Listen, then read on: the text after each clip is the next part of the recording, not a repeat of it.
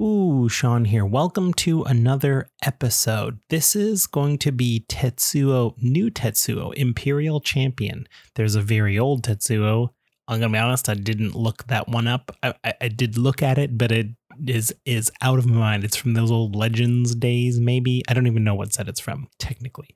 It's a very old card legendary creatures that cost way too much mana and they do something maybe, but it costs a ton to do it. They're, it's kind of hilarious how those work out. But there's a new Tetsuo. and He's very cool. The deck tech will be coming a little bit later, but I think this is an example of an excellent commander that has a cool kind of ability, but it doesn't pigeonhole you into one strategy. That's what I think is the coolest about this tons of commanders are like, hey, I'm a commander that does XYZ. So you want to put your whole deck together to take advantage of that. And that's fine. That's a great strategy. That's it's obvious which way to go. And I kind of like that. I am so tempted to go another direction with those things. It's it's kind of like what is the what is the restriction? What kind of things do you have to do with this commander? And where can I have my room to express myself as a deck brewer? Tetsuo is very cool because the main two abilities, um, I mean, I'm going to get into it later, but he's got two attack triggers that depend on being equipped with equipment of a certain mana value. The bigger the mana value, the more stuff you do. Either you flank damage or you cast a spell for free.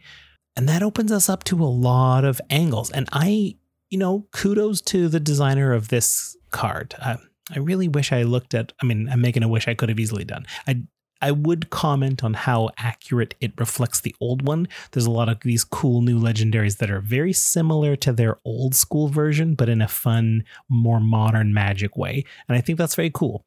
This one, very cool. Uh, as you'll see, I've got a, a big grab bag episode coming up. I'm going to present you with a lot of different options, a lot of different angles. And I think like any good grab bag, you can certainly mix and match these. I think it could be really fun to try to cram as many as possible into one deck. And obviously, you're going to notice some overlap. I'll point out the overlap as well. So I hope you find something cool in this deck.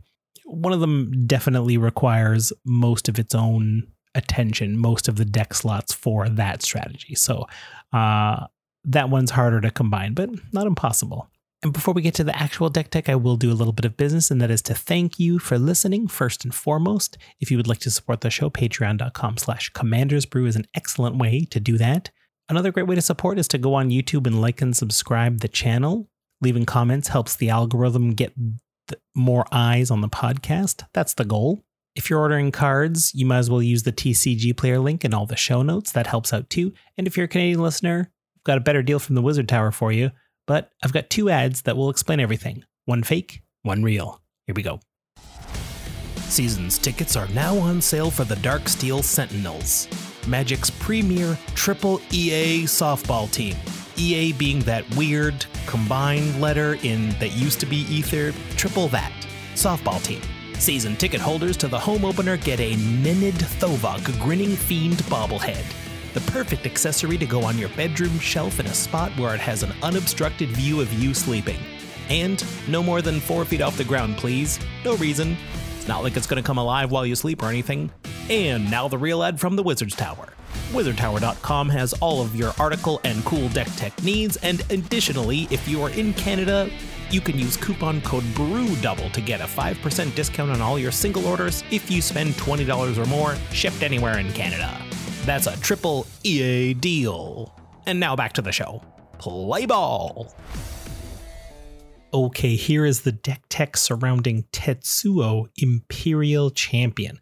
Let me read the card. It's a Grixis commander, blue, black, red for a legendary human samurai, and you get a 3 3. Whenever Tetsuo attacks, if it's equipped, you choose one.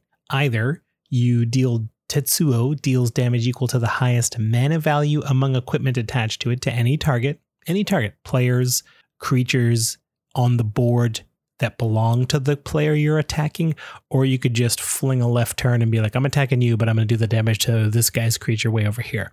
In that way, there's a little bit of politics in that you can convince him, like, hey, I need you to let Tetsuo through or like at least chump or something like that. I'll make a deal that it doesn't hurt you too much, but I'm going to fling all the damage at this guy's creature. And I'm doing so because if I attacked them directly, they would kill Tetsuo. That's the kind of deal there. Second option, you may cast an instant or sorcery spell from your hand with mana value less than or equal to the highest mana value among equipment attached to Tetsuo without paying its mana cost. To sum up, you attack, and as long as you have an equipment, you look at that equipment's mana value and then you choose. I'm either going to do that mana value damage anywhere, or I'm going to cast a free instant sorcery of that mana value or less from my hand. Can't flashback, stuff like that. Very cool. I think, obviously, before we get into anything, you're to want to just consider running Umezawa's Jitte just for the perfect flavor. It's this person's Jitte. Uh, Tetsuo made it, made it good, made it popular if you haven't played with Jitte, I honestly haven't either because it was a very expensive card for a long time. I think it's dropped because it was printed in the list, but it's still like a $15 card. And it's like, well, honestly, I've not analyzed it in terms of commander. Let me do that here live. Two mana equipment equips for two. Doesn't do any power or toughness, boost, anything like that. When equipped creature deals combat damage, okay, so that's the key here. Whether you t- get hit the player or whether you hit a creature, you're going to deal combat damage. Whenever it deals combat damage, you put two charge counters on the Jitte. Then you remove, you can just remove one counter to either give equipped creature plus two plus two till end of turn. Target creature gets minus one minus one until end of turn, or you gain life, two life, gain two life. I can see how this is a very snowbally card. How in like certain limited formats or formats where it's just one v one, like once you get the Jitte going, it's very hard to stop it. I'm going to use those counters to make my creature bigger so your blocks are ineffective, or I'll just make your creature small that it dies or can't block anyway. I imagine you wouldn't do the life gain unless you needed to, but anyway, put it in the deck for its perfect thematic elements. This deck tech is less of a one deck tech and more of just a smorgasbord of ideas. Uh, before we get to the options, the forks in the road, obviously the whole deal here is tied to the mana value of the equipment. So we're going to want to look for equipment that costs to cast, but I think we want the least equip cost possible. So here's, I found this fascinating. Maybe you will too. Guess how many equipments there are that have mana value five or more in the history of Magic. Equipment hasn't been around since the beginning of Magic, so it's a relatively new technology in the game. I mean, relatively new, I suppose. It's a 30 year old game. There's only 12. There's only 12 equipment, period, that cost five or more. So Tetsuo isn't going to be casting five drops or flinging five damage around. So we can't really look into those. Are there any that are good? Maybe Elbrus the Binding Blade is the only one that costs one to equip. It's the seven mana legendary equipment. Cre- equipped creature, which only costs one to do, gets plus one plus O. But whenever the equipped creature deals combat damage, you unattach Elbrus and then transform it. And it transforms into Withengar Unbound. It's a 13 13 flying, intimidate, trample. And whenever a player loses the game, you put 13 plus one plus one counters on this thing. Brutal creature, to be sure, but that's kind of not the point. Like if I'm gonna put this seven mana equipment on Tetsuo, I get a cool free seven drop spell, or I get to fling seven damage somewhere. But then this thing transforms and it's not an equipment anymore. So I don't get to keep doing it. I think that one's out. Necropouncer is a six mana artifact equipment. Uh, it's got living weapon, so it makes that zero zero German attacks it automatically. This one only atta- equips for two. Equipped creature gets plus three plus one and has haste. So two mana to give something haste, not the worst. Uh, six to cast for, I mean, at least the creature can attack right away as a 3 1 because it's that little germ. Still, I do believe that if we can't reliably have this, we're not going to be able to build around it. So I'm going to start looking at mana value four or less. This is my conclusion. We are going to build the deck. We're going to look at cards, assuming that we'll be able to have a four mana equipment equipped to Tetsuo. And there's a couple that equip for one mana. Exactly two, sort of. Trailblazer's Torch, four mana equipment. When it enters, take the initiative. And when an equipped creature becomes blocked, it deals two damage to each creature blocking it. And it equips for one. That's what I'm looking for. I don't care that much what it does. I want to equip it for one so that I can either fling damage around or cast free four drop instant or sorceries. The other one, that's why I said sort of two, is because it's brass knuckles. It's a four mana equipment, but when you cast it, you copy it. So you make a token copy of the brass knuckles. Luckily, this is only a 15 cent card. So I would, if I was running making this deck, and I just might, I would buy two of this and make one my token copy just looks nicer than a scrap piece of paper. So anyway, you cast your brass knuckles, you copy it, and they both equip for one.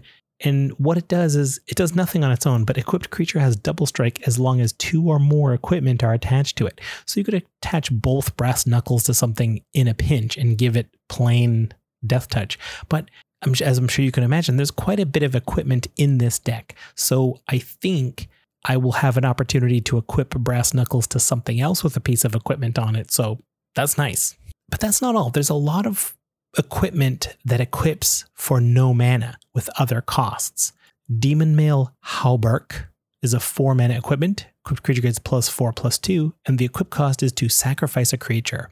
Not sure how many creatures we are going to put into this deck. Little germs from equipment is a nice thing to sack for this, uh, but it equips for no mana, which is nice. Murderer's Axe. It's a four mana, gives equipped creature gets plus two plus two, and the equip cost is to discard a card. You can also pay three and a black to get Pact Weapon, and as long as it's attached to a creature, you don't lose the game for having zero or less life, which is interesting. But when an equipped creature attacks, draw a card, reveal it. The creature gets plus X plus X, where X is that card's mana value. You also lose X life. And the equip here is discard a card. So we will have drawn a card. So that discard a card cost doesn't really hurt us that bad for this one. Finally, Nightmare Lash, four mana equipment. Equipped creature gets plus one plus one for each swamp you control. I don't know how many swamps we'll have. I'm not trying to design it to maximize Nightmare Lash, but the equip cost is pay three life. We don't lose any cards. And in Commander, we've got a lot of life, so I think that's interesting. I've named six spells, six cards that have equip one or something else that are mana value four. We need more to reliably have mana value four, but if we're looking at equip two, there is any number of them. In fact, there's 135 eligible equipments with equip two. So we've got a bunch of options. Dealer's choice, build to taste. And then before we kind of get into the spell side of things, I just want to talk about two extra cards that I think go in this deck most likely whichever way you go. Oathkeeper, Takeno's Daisho. It's uh, from Kamigawa block, the original champions of Kamigawa to be specific. Three mana equipment. It equips for two. Equipped creature gets plus three plus one. And whenever equipped creature is put into a graveyard from play, return it to play under your control if it's a samurai. Guess what? Tetsuo is a samurai. So this is protection from the creature. They kill Tetsuo, we let it go to the graveyard. The Oathkeeper trigger happens, and we put Tetsuo back on the battlefield under your control. And when the Oathkeeper itself is put into the graveyard, you remove equipped creature from the game. You exile the equipped creature. I think we put this on Tetsuo. It does open him up to artifact removal. Artifact removal on the Oathkeeper will remove Tetsuo, but I just think it's worth it. Regular destroy fixed. I mean, we're going to be getting into combat a lot. So if he dies, comes back to the battlefield, and we just have to pay two to re-equip this thing. If we got a ton of other equipment, maybe that's not so great. But again, we only need that one piece of four man equipment, really. Another creature I want to highlight is Heiko Yamazaki the General. This is the red one from Neon Dynasty, three in a red, human samurai, three three trample. When it or when whenever a samurai or a warrior, whenever a samurai or warrior you control attacks alone, you may cast target artifact card from your graveyard this turn. Tetsuo is attacking alone a lot I mean, we can. We don't have to, but we certainly can. One of our brews coming up is one where we probably won't be attacking alone, but I think this card is worth making it in. So now that we got that out of the way, we can assume that four is the ceiling. So I'm not going to be casting a lot of free five and six drop spells. But if we wanted to cast a lot of free four drop instances or sorceries, I took a look at what kinds of things they offer, and there are endless options for drawing a bunch of cards. Things like Behold the Multiverse, it's that Foretell one. They're all these four mana scry two, draw two type of things. They're instants, so we can actually cast them if we want to. But we attack with Tetsuo, scry two, draw two if we got nothing better to do. Behold the Multiverse foretells itself, so we can kind of get a bit of a. I mean, it's there's you can't get a better discount than free. But if we have it and we don't have Tetsuo and it doesn't make sense, we can just put it aside for two mana and then cast it later for two mana at instant speed. Not too bad. Chemist's Insight is a similar deal where it's a four mana draw two, but it has jump start, so we can cast it again from the graveyard if we want to keep it rolling. I don't mind that. And then because of the way Tetsuo is worded, we actually get to cast sorceries right away. Uh, it's part of the ability. So the ability lets us cast a sorcery right now. And since we're in the middle of combat, that's a way to kind of cheat on a sorcery. We normally wouldn't be able to do something like this. That's where sorcery like one with the machine. Three and a blue for a sorcery. Draw cards equal to the highest converted mana cost among artifacts you control. Well, I probably have a four drop. I mean, to be able to cast this for free, I certainly have a four drop artifact in the form of an equipment. So this is kind of like a free draw four. That's pretty good. And even something like Deep Analysis, it's four up front for the sorcery, draw two cards, but it flashes back for one in a blue to pay three life in addition. So if you cast it for free up front, then you can pay two mana plus three life to draw another two cards. That's draw four cards for two mana and three life. Very good deal. And it's really hard to find unique instances or sorceries at four mana or less that do things that are out of the ordinary. Like I said, there's hundreds of ways to draw cards, maybe even thousands. I'd be curious. But then there's some interesting ones. I'm just going to point them out. Disrupt Decorum is that neat sorcery for four that goads all the creatures you don't control. And I think Hurl Through Hell is an interesting removal spell. We can certainly get removal spells cheaper than four, but this one is a two black red instant, exile target creature, and until the end of your next turn, you may cast that card and you may spend mana as though it were mana of any color. So we don't just kill it, we kind of exile it and we get to cast it if we want. Neat. Cool options. We've got options. Are we going to go more spells? Are we going to go more fling and damage? Probably spells. But if we do want to fling damage, there's a few options as well. So this is the point where I'm going to branch off into a bunch of possibilities. Everything I've talked about before st- will stand for all of the decks, pro- you know, pretty much. So take each of these chapters, if you will, as kind of a new idea. I'll say right now, a lot of them can be combined, but that's up to you, the person who wants to put this deck together. So it's Tetsuo that does the damage. Uh, let's look at da- doing the damage if we're going to focus there. Let's do something like Death Touch. So if we can equip with something like Basilisk Collar, that's a one mana equipment, gives a creature Death Touch and Lifelink and equips for two. Now Tetsuo, when it does the one damage somewhere, that'll kill the creature outright, no matter its size. And we gain a bit of life too. Quietus Spike is a similar equipment. It's a three mana to cast, three to equip, gives the creature death touch. But in addition, whenever we deal combat damage to a player, that player loses half their life rounded up. That can be a brutal amount of life. So we can ping something out of the way. Maybe they don't have good blocks, but they have to block it with something. We still have death touch. Uh, I think that's a decent one. And then Vorpal Sword. It's one mana, it's a single black, black, black to equip equipped creature has plus two plus O and death touch. But here's the key with Vorpal Sword. We have five black, black, black. That's eight mana. Until end of turn, Vorpal Sword gains. Whenever equipped creature deals combat damage to a player, that player loses the game. That's is that better than Quietus Spike? I don't know. Quietus Spike just works. This one costs a ton of mana, but it's less to equip. They're both very interesting. And if we're looking at doing lethal damage, we have to consider Scythe of the Wretched. It's a two mana equipment. Equipped creature gets plus two plus two it equips for four. It's not the perfect equipment for what this deck wants to do until you look at the ability. Whenever a creature is dealt damage by equipped creature this turn, let me start over. I think I read I think I added a word and it confused me. Whenever a creature dealt damage by equipped creature this turn is put into a graveyard, return that card to play under your control. Attach the scythe to that creature.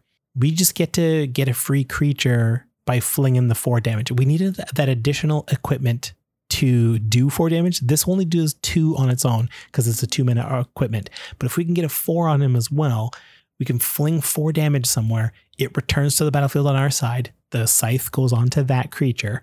Uh, so we got to pay four to move it back. Or, I think this works. I think if we have a sacrifice outlet, we can sacrifice that creature right away and then keep the scythe on Tetsuo if that's the preferred thing we want to do. I think that works.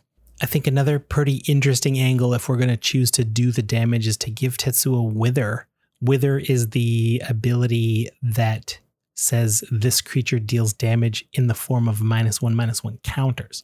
So when Tetsuo flings damage somewhere, it permanently shrinks the creature. I say permanently. I mean, they can always do something about the counters, but you know what I mean. It won't return to its regular size when the turn ends.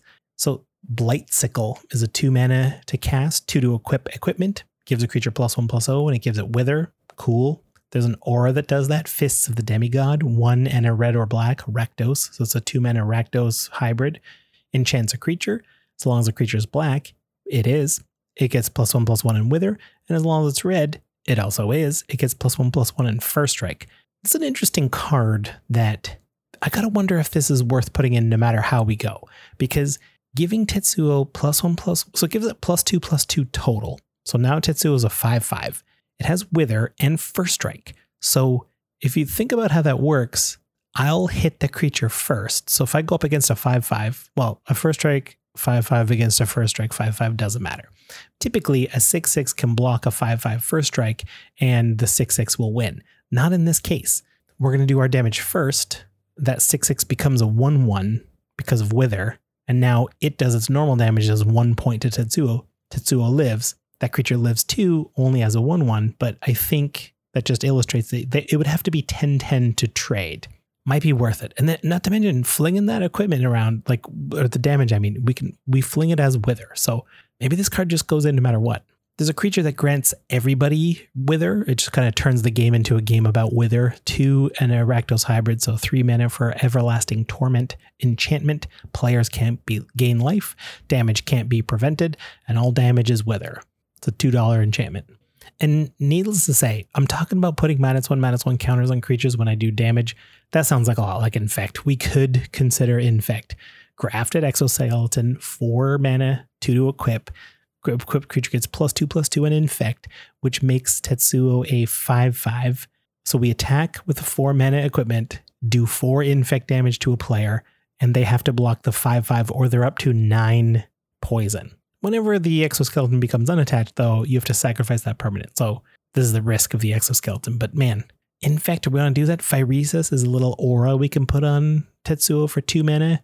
Enchanted creature has infect, very simple. And then there's the option for Tainted Strike. It's that single black instant. A creature gets plus one plus zero and gains infect until end of turn we've probably got enough abilities to give extra power to Tetsuo that I bet you we could get up to nine, which makes a Tainted Strike a just a kill. I mean, that makes us an infect deck. So, and then there are there are people who would argue you have to tell the table you're running an infect deck if they got any infect in there. Some people hate it. Here's another way we could go. There's a non-legendary copy spell that costs four mana. It's new. Irenicus's Vile Duplication. This is another interesting spell at four mana that I found out that I was saving to talk about until now. You create a token that's a copy of target creature you control, except the token has flying and it's not legendary. Spark Double is one that does it on creature form. It's not a spell, but it copies a creature, but it is also not legendary. And then maybe you think of something like Mirror Box, which is the three mana artifact. Legend rule doesn't apply to permanents you control we could try to copy Tetsuo. We've got a lot of equipment. It equips for cheap. If we can make multiple non-legendary Tetsuos and they're all attacking, I mean, being able to fling 8, 12, or, or even 16 damage anywhere we want in groups of four before like the declare blockers step, we can either ensure that there's no good blocks from our opponent or just go face with the 16 and then have a bunch of damage coming at you as well. Ooh, it's nice. Now, you're looking up spells that copy things, and you're going to find Rite of Replication. Rite of Replication is a four mana sorcery that creates a token copy of target creature. If it was kicked, create five of those tokens instead. Kicker is an additional cost. Tetsuo attacks, you can put Rite of Replication on the stack for free because it's four mana. We have a four mana equipment. Then the kicker is an option. We can spend five mana total to copy five something five times.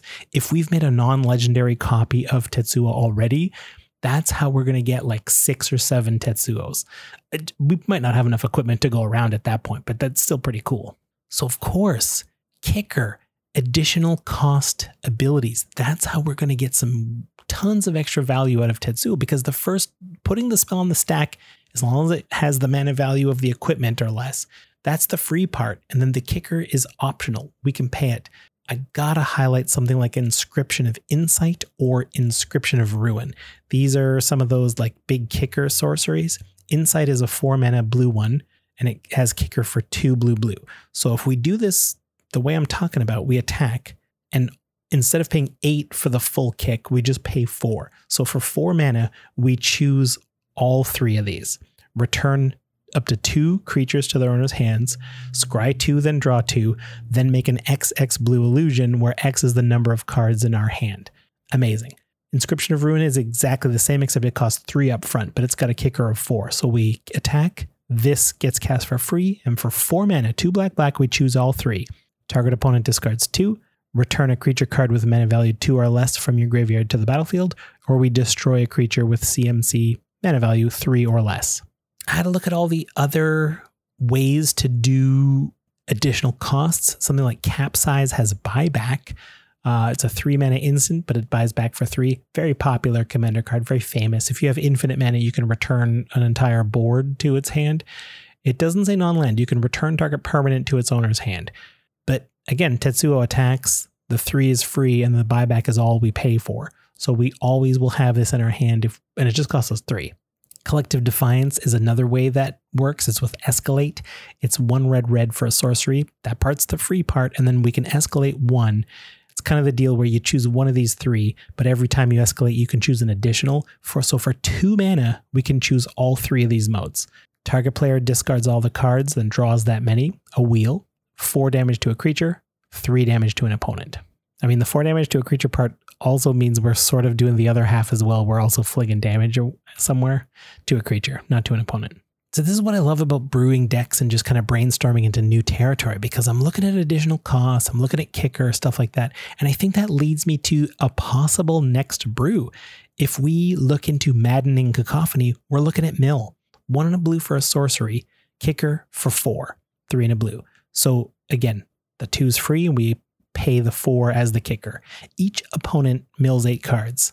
If the spell was kicked, each opponent mills half their library rounded up. That's a lot of cards. And I know we'll be helping people probably, but if we want to, we can also run stuff like Mystic Retrieval. That's the three in a blue sorcery to return an instant or sorcery from your graveyard to your hand.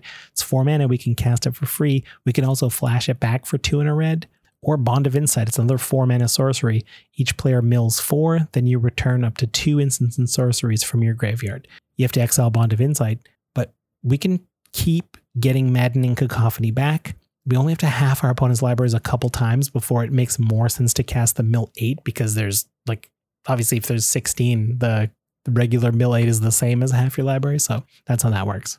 And so is there a world. This is, I love it. So I'm thinking about casting Maddening Cacophony and getting it back a bunch of times. But what if we kind of focused on another type of effect, another instant or sorcery that we are planning on returning from the graveyard and casting over and over?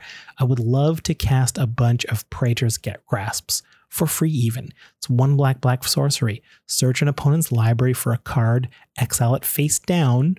That player shuffles. You can look at it and cast, you can play it as long as it remains exiled.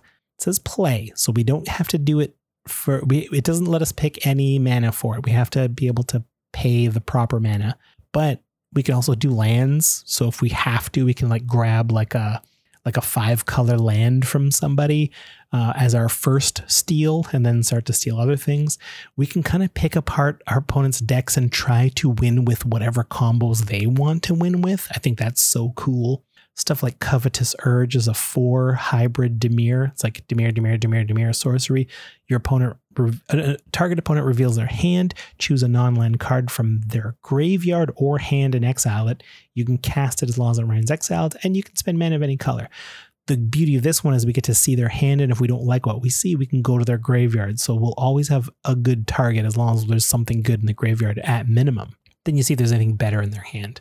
Memory Plunder, almost the same thing, but it only works out of the graveyard, but you don't pay for it. You just cast an instant or sorcery from an opponent's graveyard without paying for it. I think Talent of the Telepath might be underrated. I don't know. It's a four mana sorcery, so in our case, free. Target opponent reveals the top seven cards of their library. You may cast an instant or sorcery from among them without paying for it. The rest go in their graveyard. But if you have spell mastery, if you have two or more instants or sorceries in your graveyard, and I think we will because of the way we're playing, you can cast up to two revealed instants or sorceries. I realize, I realize there's a limit here. I think the things holding this card back is that it's sorcery. Again, doesn't really matter for Tetsuo, and also it's free, so whatever there's definitely going to be tables where there might be only one player who can reliably have a bunch of instants and sorceries. I mean, maybe none. Like that's possible. So this this could be sort of dead, but I think the ceiling is way too high. Two free spells off the top seven. I think that's going to hit some good stuff in a lot of decks. Whew, home stretch here. One thing I haven't mentioned yet is all those free spells, those spells that literally have mana value zero, but they have suspend on them. I think you got to consider them for Tetsuo because all we need is any equipment that has literally, I mean, any equipment because it'll have mana value zero at minimum. So then we can cast stuff like Ancestral Vision. Normally, we're supposed to suspend that for four turns, and then when it finally resolves, target player draws three cards, but we just get to do that immediately.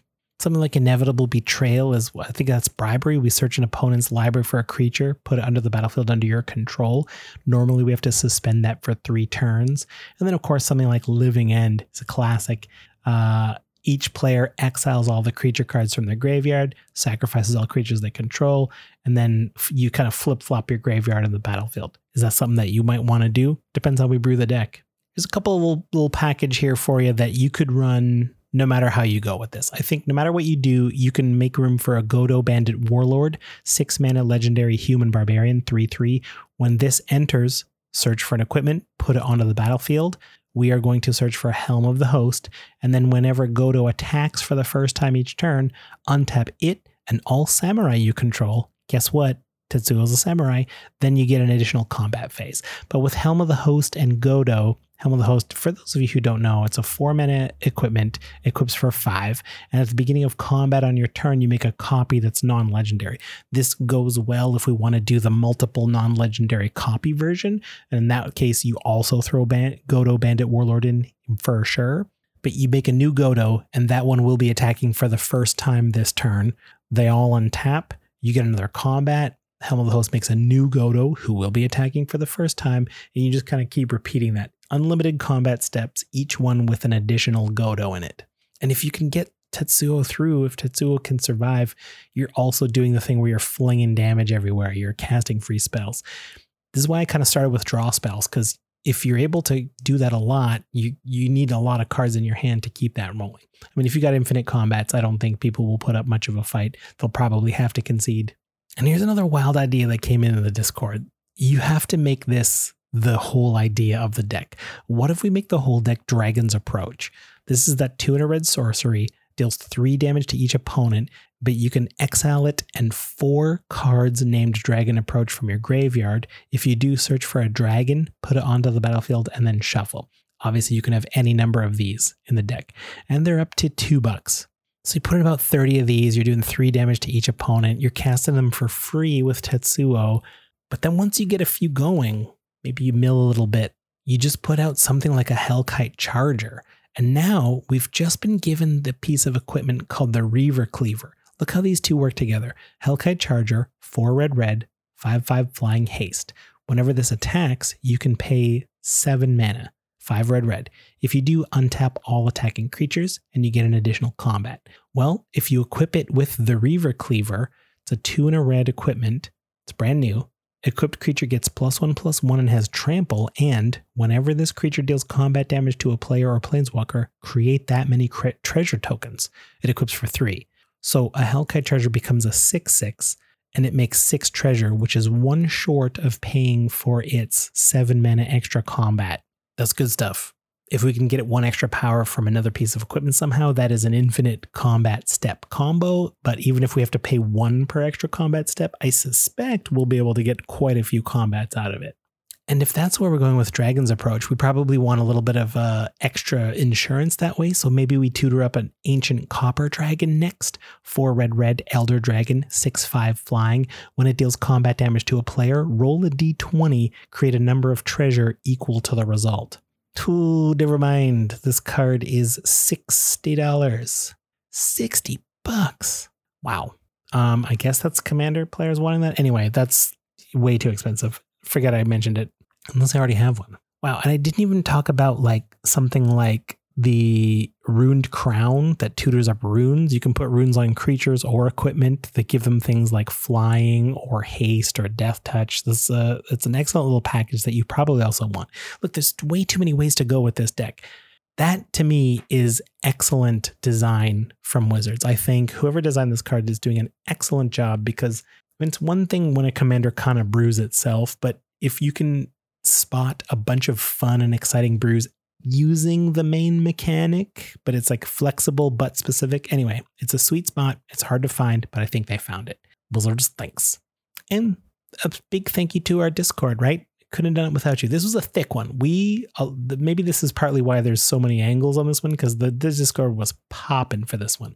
Thank you to Chiefy, Micah Eternity's Crafter, Groove Chicken, Nickel Doodle, Jamon. Thank you. And thank you to you for listening as well. You keep being you. The world's a better place for it. I'll see you next time.